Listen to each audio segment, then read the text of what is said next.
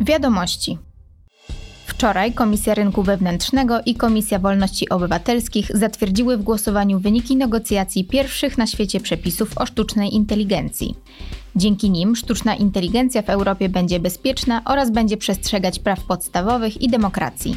Jednocześnie ma pobudzać innowacje w Unii.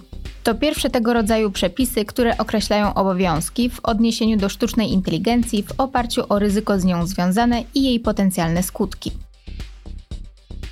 Jutro w Brukseli członkowie Komisji Gospodarczej i Monetarnej spotkają się z prezeską Europejskiego Banku Centralnego Christine Lagarde.